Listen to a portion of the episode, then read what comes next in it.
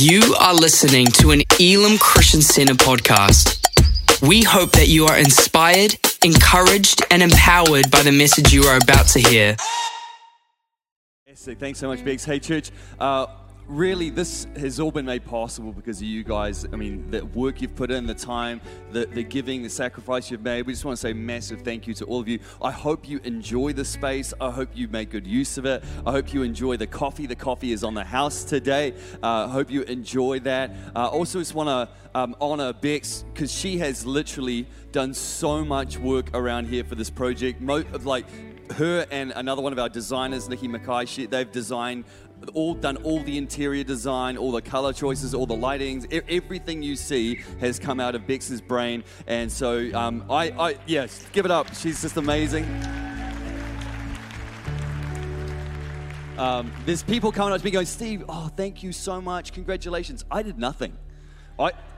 The best thing I could do for this project was stay away." So Bex has been carrying it at all and doing an amazing, amazing job. And also want to just thank all our dream teamers who've made this moment happen. Come on, church, put your hands together. All the dream teamers, all those serving.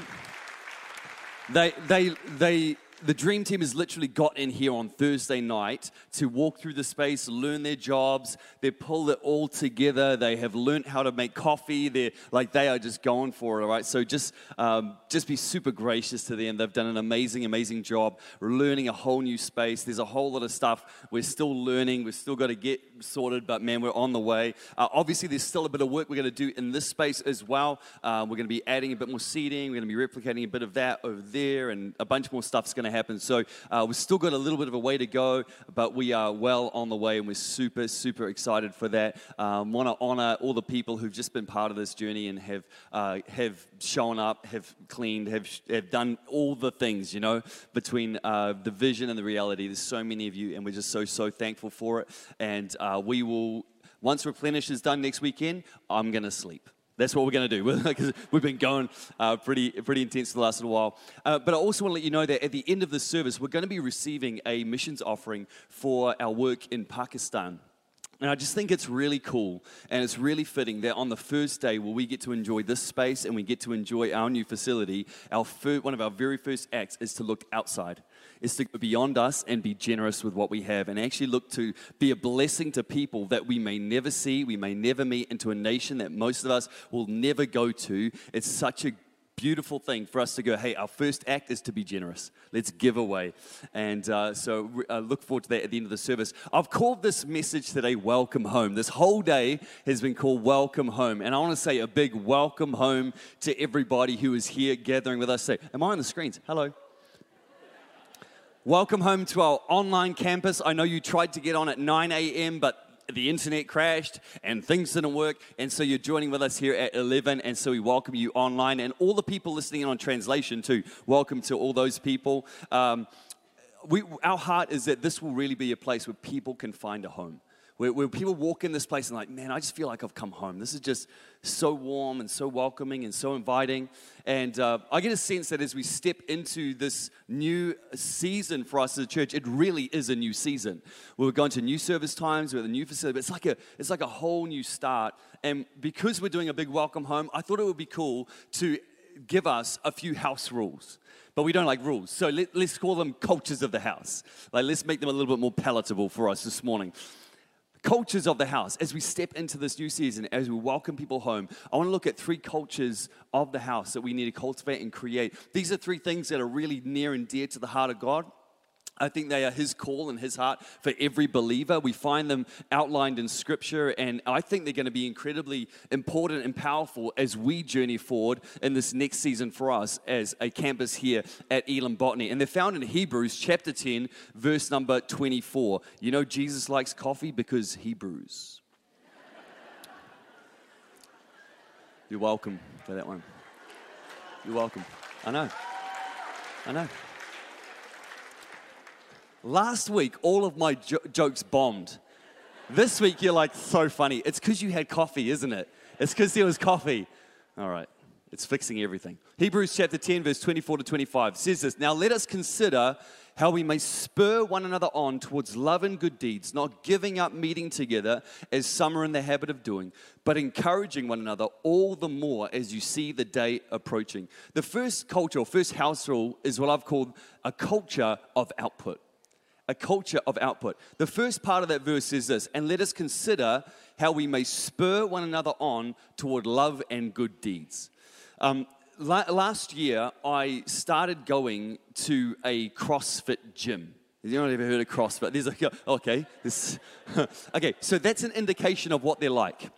So CrossFit is like the cult version of a gym. It's like a gym cult. So you could see by the immediate response from someone who goes there what it's like. They're intense. And last year I got diagnosed with this vestibular issue, which is like a balance issue. And one of the things the doctor said was like, Steve, you need to move. If you move, your body will adapt and learn, and it will get better at balance and stuff like that. So I was like, cool, I'm going to go join a gym that's really functional and gets me moving and stuff. So I joined this CrossFit gym, right? And it's insane. It's intense. It's a love-hate thing. Like, I hate it when I'm doing it, and I love it when it's over. And it's a good environment. It's really intense. It's really high velocity, like functional training, lifting weights, and running, and burpees, and all kinds of. It's just intense. Like, and the other day I got roped into doing I'm scheduled to do my first ever CrossFit competition. So I'm in a three-man team. One of my teammates is 20 years younger than me. I need your prayers, church. This is going to get intense. And so now we've been having to train a bit more, and there's one of the coaches at the gym, and the coach has psychological issues because he yells at me all the time. You know, pray for this coach. He's just screaming at me. He's yelling at me. And it's so intense. Like, I get to this point, I'm so fatigued and I'm so spent, and I'm like, I can't do anymore. And he's yelling at me, one more, keep pushing. Like, he's just screaming at me. I'm like, Jesus' name, come out. Like, some deep issues. He needs a small group. He needs to find freedom from the issues of his life. It takes them out on me. But what's crazy is what I've found and discovered is that those moments where I feel like I'm empty and I'm done and I've got no more to give, him being there actually pulls more out of me than I thought I had. It actually causes me to go more, go further, stay longer, lift heavier. Like, it's like, wow, it's like him being there is spurring me on to do more than I thought I could do. He's spurring me on to get out of me what I didn't know was in me. Because if it was on me, I would have quit a long time ago. But with him there, it like pulls more out of me than I know. Spurring on is about getting the best out of somebody. Spurring on is about getting out of somebody what they didn't know they had. See, spurring someone on to love and good deeds is about getting out what God has put inside people.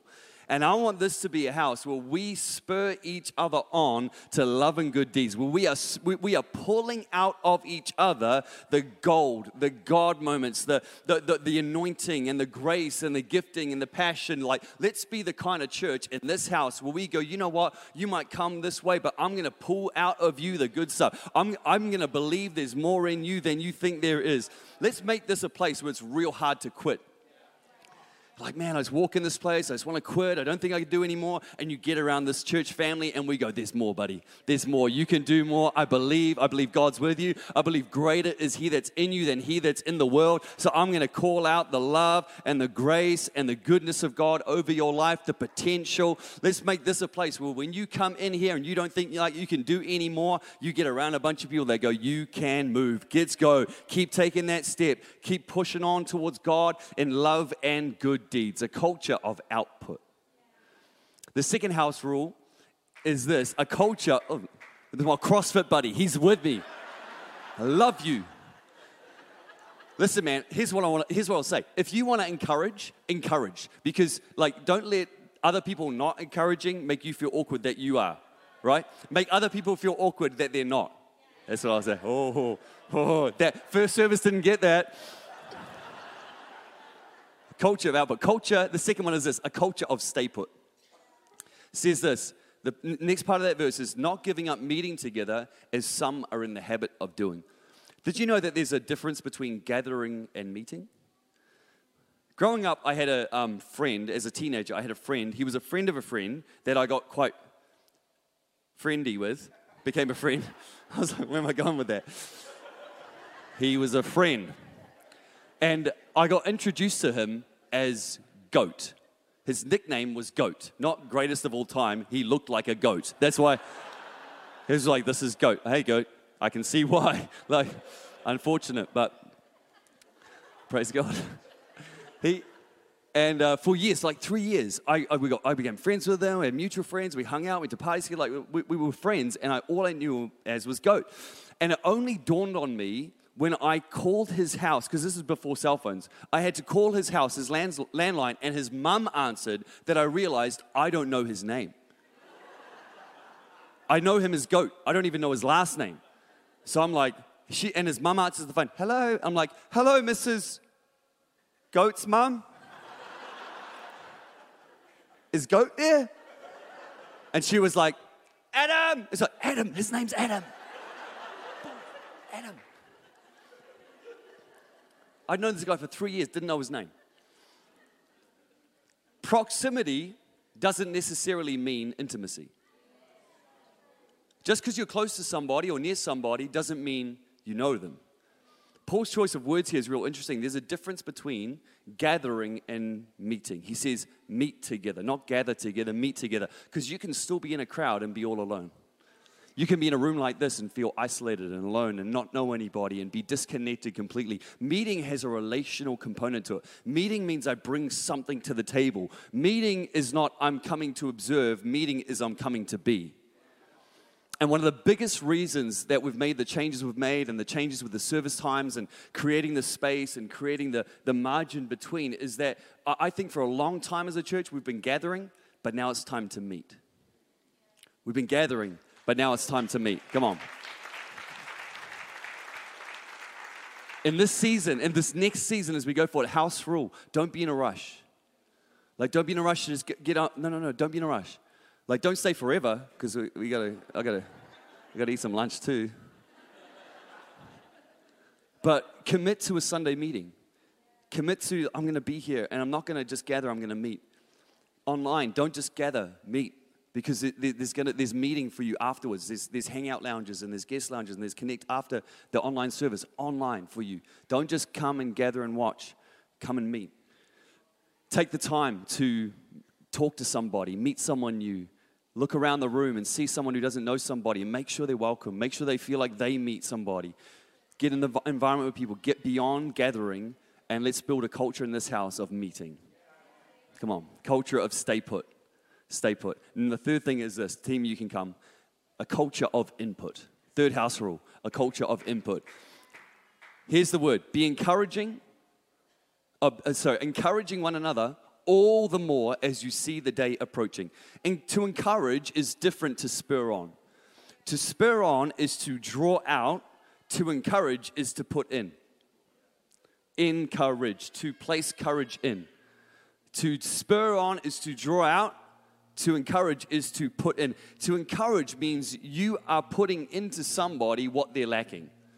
Discouragement is pointing out someone's deficiency.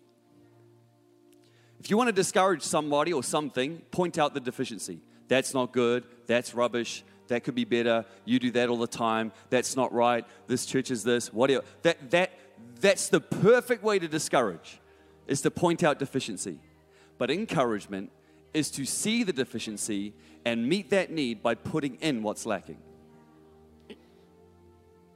A couple of years ago, we went to the UK. This is when you could travel overseas. Remember that? Those were the days. Remember airplanes? Yeah. Those nice little eye masks you used to get on planes. And we've all run short of those. We're in the UK, and my wife, Bex, she's from the UK, she's from England, and the family football team is the team, the mighty Queens Park Rangers. Yep. Okay. Now, see, there's a reason why none of you know what I'm talking about, okay? They're a football team. You've never heard of them, and there's a reason. But they're our family football team, and they are in the championship, and they play their hearts out, and they're amazing. And so we go along to a Queens Park Rangers game. We actually went on to 6 games, home games. It was the most electric, amazing experience of my life. Like, you go to an All Blacks game, like, the electricity of an All Blacks game would be 50% of what you get at a standard home game at QPR. It's unbelievable. And so, like, the crowd are singing.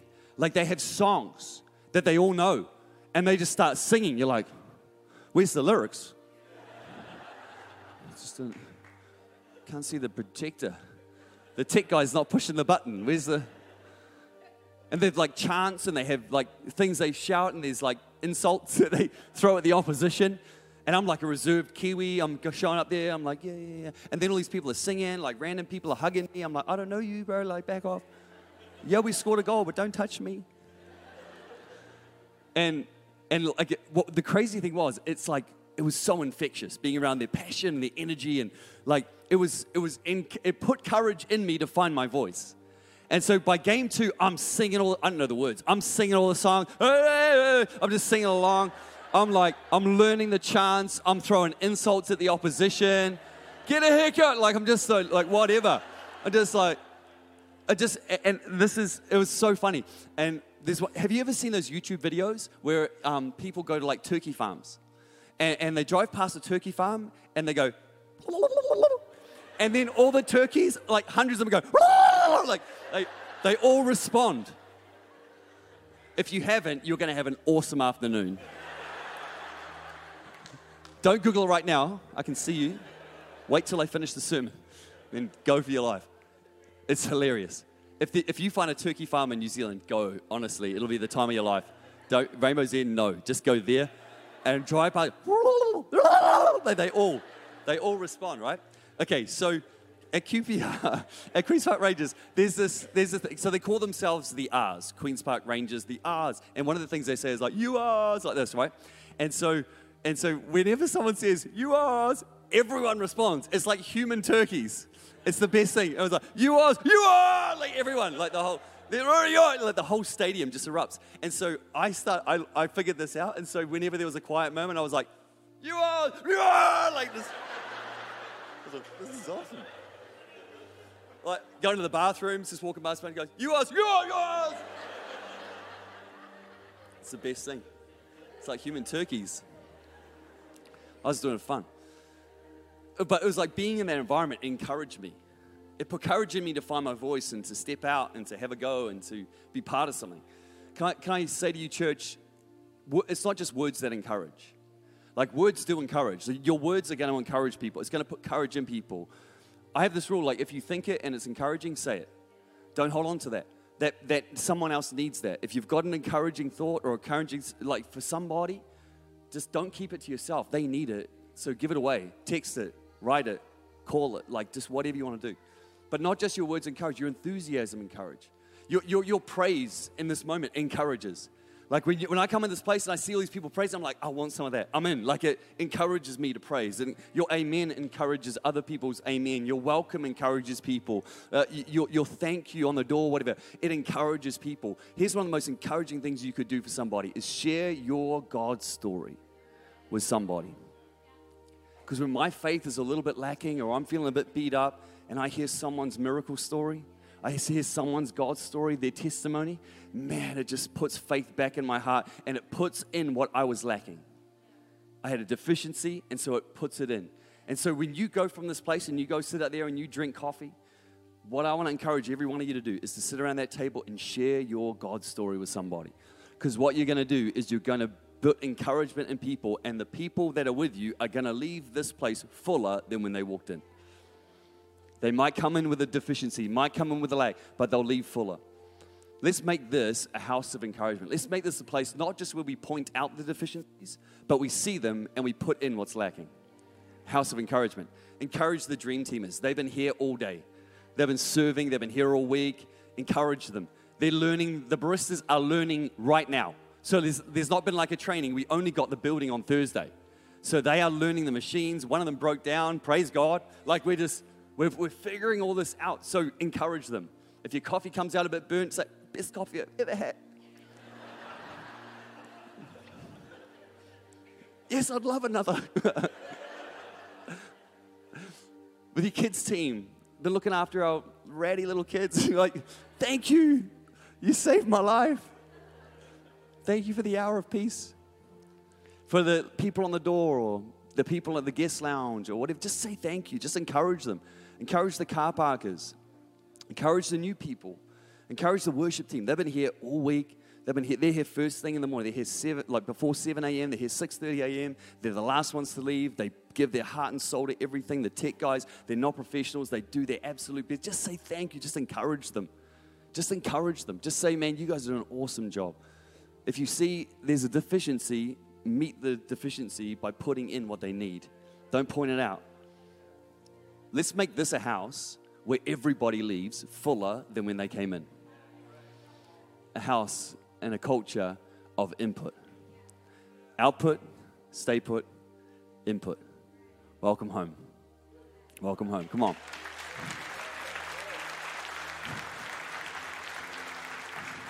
Let's pray. Let's pray, church. Father, we thank you for your word. Thank you for your faithfulness to us. God, that all of this is for your glory. Lord, we do all that we do. We create all that we create for the glory of God. Not for us, not for the glory of man, not for the glory of Elim, but for the glory of God. I pray that this would be a house where your gospel is preached faithfully, where your word is elevated. God, where we encourage and build up and draw out of people all that you have for them. That this would be a place where it's really hard to quit. Because there are people around us spurring us on to keep going. God, that we would be a church that doesn't just gather but meets and finds a home and finds community and finds belonging in our meeting together. That this would be a place, God, where we input to people what we see lacking. That we aren't part of the problem, we're part of the solution. To say, you know what, I'm going to be an encourager in this house. I'm going to be the one that when people come near me, they leave fuller than when they showed up. Father, I pray that as we water, your word says we will be watered. Those who refresh others will be refreshed. God, I pray for your blessing to be upon every single person and your blessing on this house. May many, many people come to know you, and may many lives be restored. May homes and families be put back together. And God, may people find freedom in you, Jesus. Friends, I want to pray one more prayer this morning, just while your eyes still closed and every head bowed. If you're here today and you don't know Jesus, maybe you've never made a decision to follow him, or maybe you're here today because you're like, man, I just need to get my life right with God. You're not right with God today, but you want to be. The truth is, friends, God loves you. God made you. God's got a great plan for your life. We all mess up. We all sin. We all fall short of God's standard. And our sin, it separates us from God. And the penalty for our sin is death. But God in his grace, he sent his own son Jesus to a cross. And when he died on that cross, he took upon himself everything you and I were due for our sin. He paid the debt. And then he conquered death in the grave, and he rose again to new life. And he extends to every single person, not judgment, not condemnation, but grace. Forgiveness of all your wrong, or your guilt, or your shame, or your wrong forgiven. A brand new life, a brand new start begins right here, right now. It's called being born again by the Spirit of God. God will make you a new person from the inside out. You get to walk into the plans that God has for you. He's got a good plan for your life, friend. And then there's this great promise of eternity in heaven with him. Friends, if you're here today and you're not right with God, if you've never made a decision to follow Jesus, or maybe you have but you're far away from God, I want to invite you to pray a simple prayer with me. I'll pray this out loud. You don't have to pray it out loud. You just pray it with me in your heart. But when you pray it, I just want you to mean it with everything you've got. This is your prayer, not mine. Are you ready? Just in your heart, just say these words. Say, God, today, I surrender my life to you. I know I've sinned. I know I've messed up. But I believe, Jesus, you died for me. So right now, I turn from my old ways, and I turn to you. I ask you to come in and be the Lord of my life. I choose from this day to live for you in Jesus' name. Just with your eyes still closed and every head bowed, if you prayed that prayer today, I'm so proud of you. And I want to invite you to take one little step of faith. What I'm going to do is I'm going to count to 3. When I get to 3, If you prayed that prayer, I want you to be really brave. Take this little step and put your hand up nice and high. I'm not doing that to embarrass you or stand you up or call you out, nothing like that. All I'll do is I will see you, I'll acknowledge your hand, and you can put it straight back down. This is just a little step of faith. That's all I want you to do. Put some action to your decision. Are you ready? On the count of three. 1, 2, 3. Hands up nice and high right now. Awesome, my man. Thank you, thank you, thank you. Thank you to my right. Thank you, sir. Awesome. Back here to my left. Yep, I see you, bro. You're now saying, Steve, that's me, that's me, that's me. Awesome. Yeah, to my right, thank you. God, I thank you so much for the work you're doing here. God, I pray you bless all those who've made this decision today. We honor you for them. We pray you bless them now in Jesus' name. Amen. Thank you for listening to this Elim Christian Centre podcast. Please subscribe to keep hearing more life-changing messages. For more information about our church, please visit www.elimchristiancentre.org.nz